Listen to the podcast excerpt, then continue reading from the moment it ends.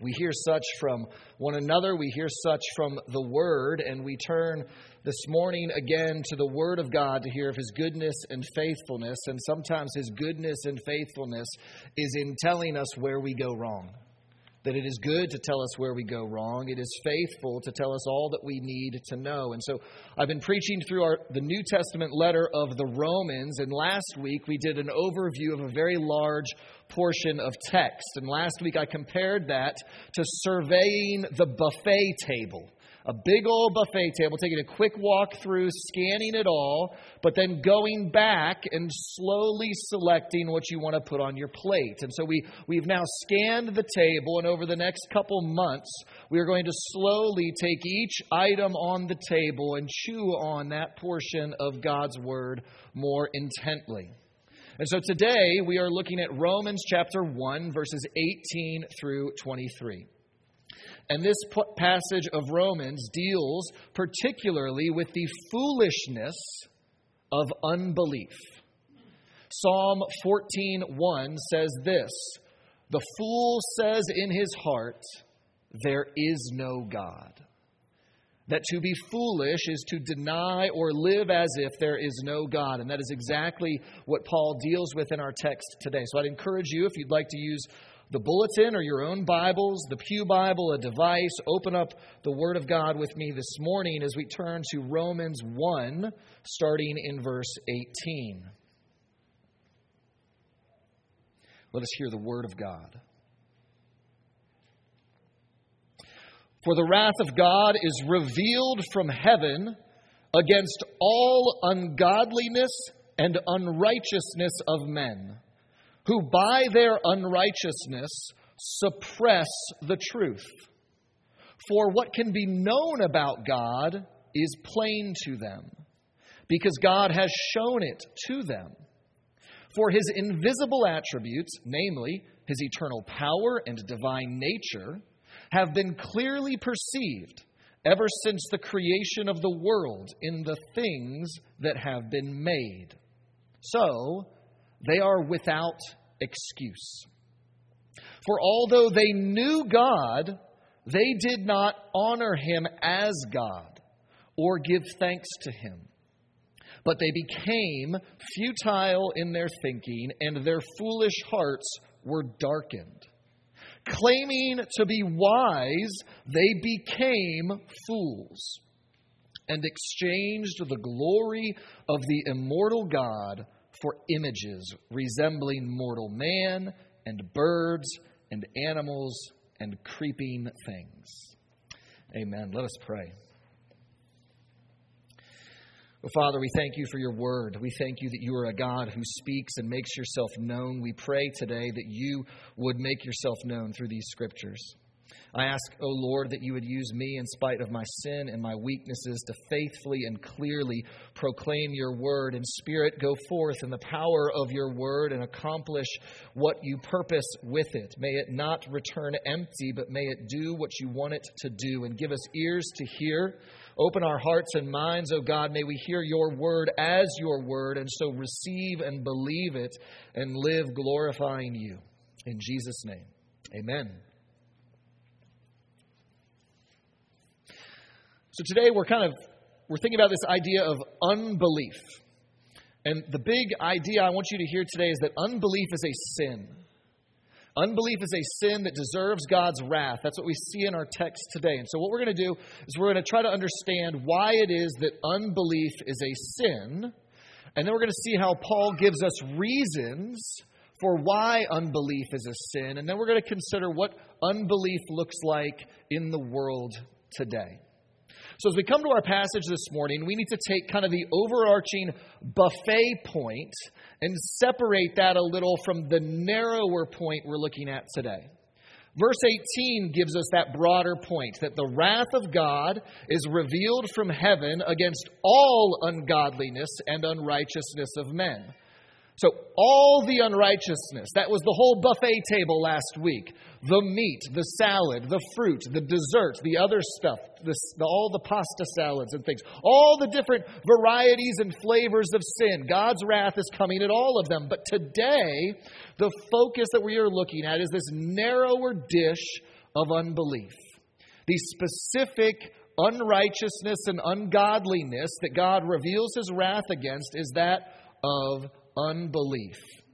Here's how verse 18 continues The wrath of God is revealed from heaven against all ungodliness and unrighteousness of men who, by their unrighteousness, suppress the truth.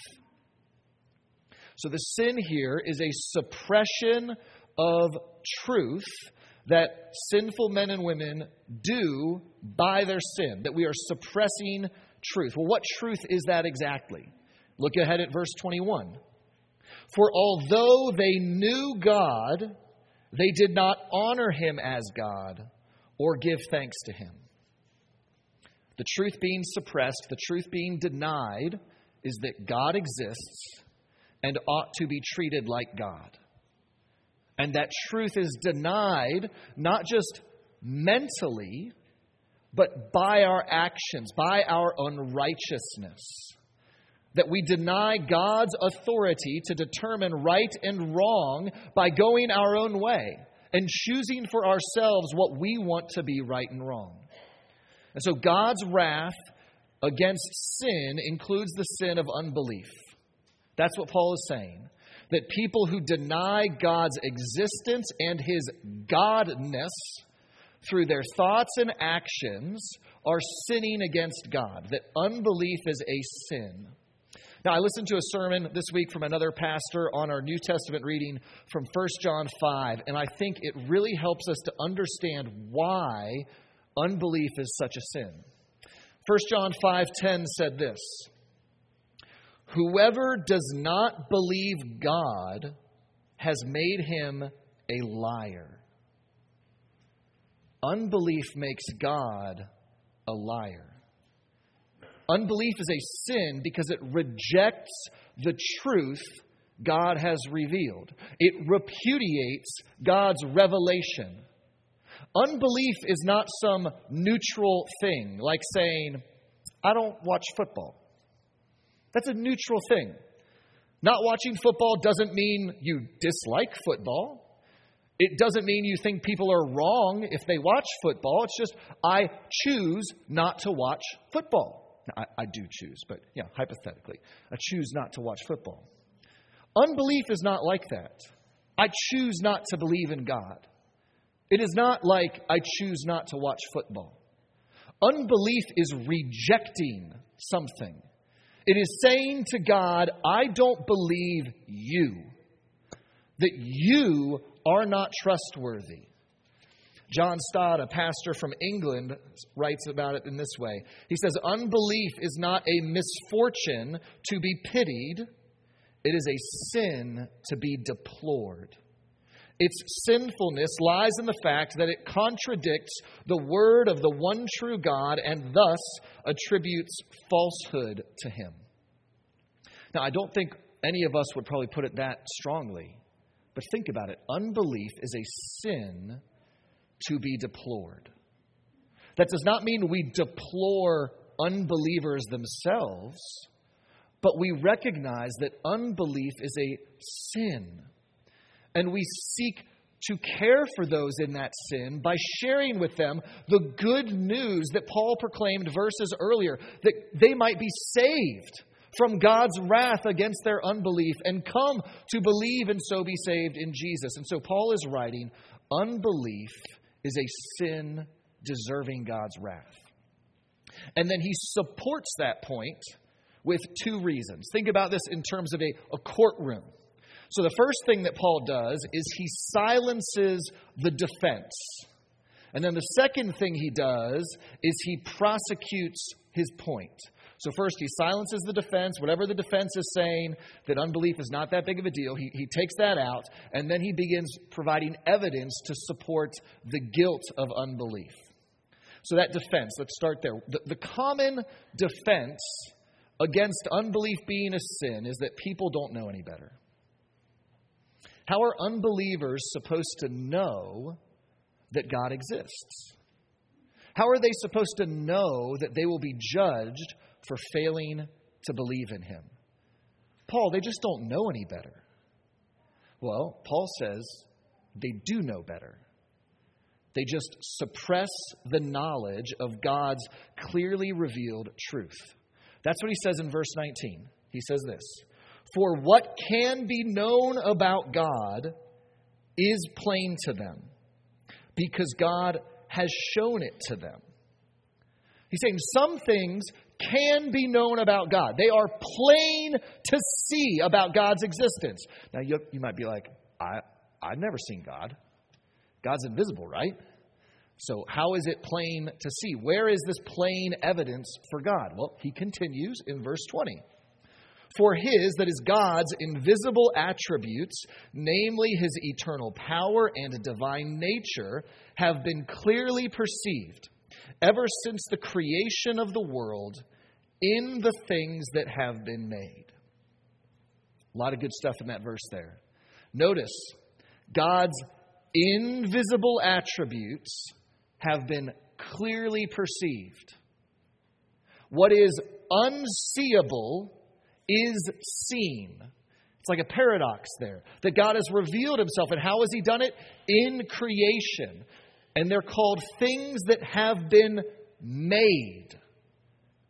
Nature didn't just happen. The earth did not self create itself. God made these things, and as their creator, his attributes, what he is like, shines forth from creation. Think about art. Maybe you like art. Maybe you think art is dumb. I don't know. But think about paintings. Imagine you're walking around at a museum. You know, you've got museum face and walk going on, and you're looking at paintings. As you walk through a museum and you see a painting, you instinctively know this has not always existed. Someone made this painting. Someone took a blank canvas and put that art on it. An artist created it. It is a work of art. And you can learn about an artist by their painting, how they use colors, what they put in the foreground, the background, what subjects do they paint, how weird is it? You learn about them. And in a much greater way, creation itself is God's work of art. And all people instinctively know that the things around us were made by some being powerful enough to have made them. This is not knowledge you have to go to school to figure out. It is not some treasure you have to unearth on an archaeological dig. Paul says that all people know this. It is clearly perceived. It is not just knowledge that is out there that you could get, it's knowledge we have. R.C. Sproul writes this The problem with man is not so much a lack of knowledge of God as it is a refusal to acknowledge God. That we clearly perceive that the world is the divine handiwork of a mighty God, we just suppress that truth.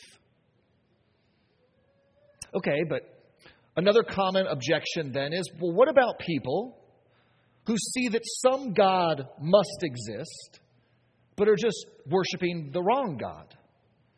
What about people who have never heard of the Bible and yet strive to worship whatever creator is out there as they perceive him in creation? Now, that's a very good question. But there's an assumption in that question. And that assumption is that God has failed to clearly communicate what he is like. It is assumed that there is not enough knowledge out there to know God. Now, to be fair, there is not enough knowledge to know that you need to believe in Jesus and that He lived, He died on a cross, and rose again. Yeah, that knowledge isn't in creation. But there is knowledge of God in creation. And by saying that some people just can't figure it out, we're saying God is at fault. When in fact, over and over again, the scriptures tell us it's we who are at fault. It says in verse 21 so they are without excuse. And so, yes, some people may not suppress all the knowledge of God, but all people suppress some knowledge of God. That everyone rejects some of God's revelation, and thus they are sinning in their unbelief. And so, in this way, Paul has shown the defense. He has silenced this defense that people don't know any better. And he's saying, no, people do know better, and they are without excuse. And so, having silenced the defense, he proceeds to prosecute his point. And he's saying, Do you want proof that unbelief is a sin? Look at its fruit. What happens in the lives of unbelievers? He writes, All people will replace the truth with futile, foolish falsehoods. So, unbelief is not just the absence of belief, it is the replacement of belief in God with some other false belief that leads to bad fruit. And Paul says this rejection leads to two disastrous fruits or results. And we see those fruits in the phrase, they became. You can find that phrase in verse 21 and verse 22. It says, they became. The first one says this that although they knew God, they did not honor him as God or give thanks to him, but they became futile in their thinking, and their foolish hearts were darkened. Now, that doesn't sound good. You don't want to be futile in your thinking. You don't want your foolish hearts darkened. But what does that mean?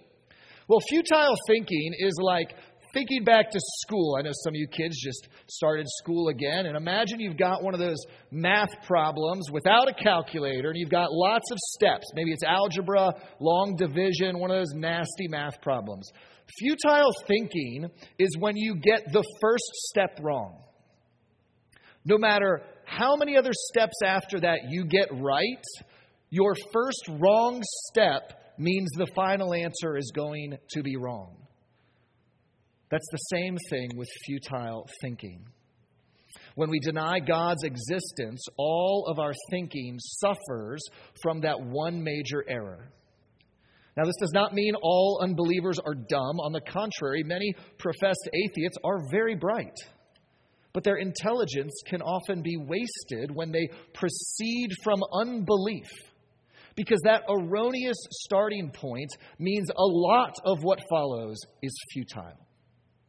And when you are thinking in that way, your hearts become darkened. That word heart in our culture exclusively refers to our feelings, our desires. That our heart is our emotional center. But that's not how the Bible uses the word heart. In the Bible, your heart is your moral decision maker. And if we believe we live in a world without a moral and righteous God who determines right and wrong, then our moral decisions will be increasingly clouded and directionless. We will be morally wandering around in the darkness, guided by whoever is near us or wherever we feel like we need to go, unaware of the danger that awaits us in the darkness.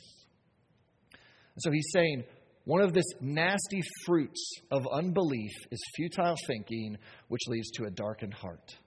It changes who we are. And then he gives us a second disastrous result. That's a, that's a very personal kind of what happens in our lives. And then verses 22 to 23, we see that phrase, they became again. Claiming to be wise, they became fools and exchanged the glory of the immortal God for images resembling mortal man and birds and animals and creeping things. There's an arrogance that comes with unbelief. We claim to be wise, that once God is out of the picture, who on earth can best fill his shoes? This guy right here. We can. We're not going to take orders from our dog, hopefully. Like it's going to be us. We're going to be in charge. And we think we know best. But the foolishness of that thinking is revealed in our temptation to idolatry. You see, humans were created to worship God. We were created to make God the most important things, thing in our life, the thing we feared most and the thing we sought happiness and purpose from. But if we choose not to worship God, we don't simply cease to worship. We end up worshiping other things. We exchange God for some other object of worship. That's what the Bible calls an idol. And no matter how good of a thing that idol is, it's not God. It is nothing compared to the glory of the immortal God. Think about that Old Testament reading from Jeremiah 2. The prophet says, God is offering you a fountain of living waters. He promises to be all you could ever want or need. And we're like, nah, I'm going to just work on my own cistern over here. Who needs a fountain that is continually producing water? I'll just collect it on my own. But our cistern's broken. It's got holes leaking out of it. Who knows what kind of mildew and yuck is in there? It can't be God, these idols, because they're not God. And so it doesn't matter what you make of your idol. Your idol might be money and profits. It might be sex and pleasure. It might be relationships and family, power and influence. Maybe you are your own idol and your own independence. If we try to replace God with any of those things, we are foolishly setting ourselves up for failure. We reveal the fruit of unbelief is not absence of belief, it is false belief. Unbelief never leads to an absence of worship, it is just wrong worship. So, as we look at this scripture, what I want us to see is that unbelief is not a neutral thing. Paul says it is a sin that leads to moral instability and foolish idolatry. So, what does that look like today? What does unbelief look like in our world today? I want us to think about two broad categories of unbelief there's professed un- unbelief, professed unbelief, and then practiced unbelief. Professed unbelief is most clearly seen in what we would call atheism. That plenty in our world today would deny God exists. They suppress his revealed truth and they boldly assert that there is no God. And even if there was a God, I wouldn't want to follow that God. And God says that that unbelief is sinful.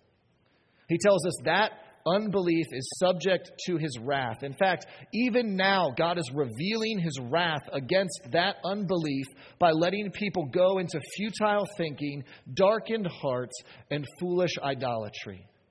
He lets them go where they want to go.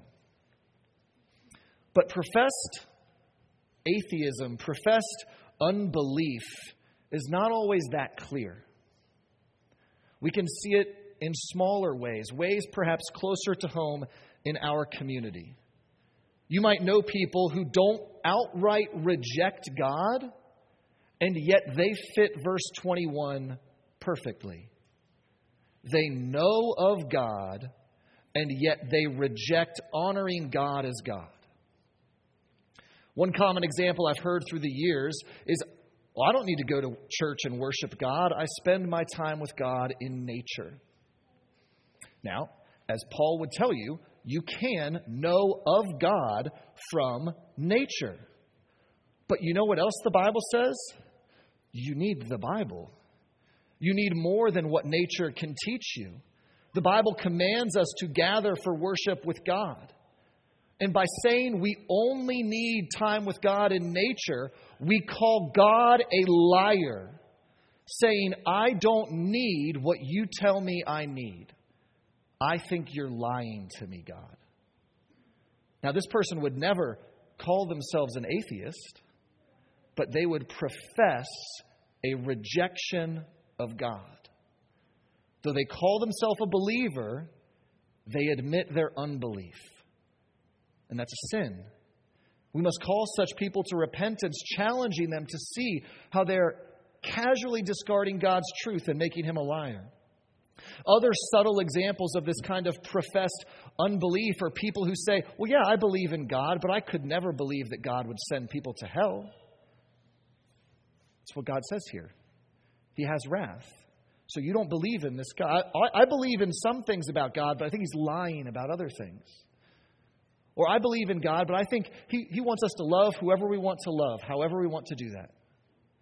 Again, that's professing a belief that is directly contrary to the Word of God. Though they know of God, they reject letting Him be God.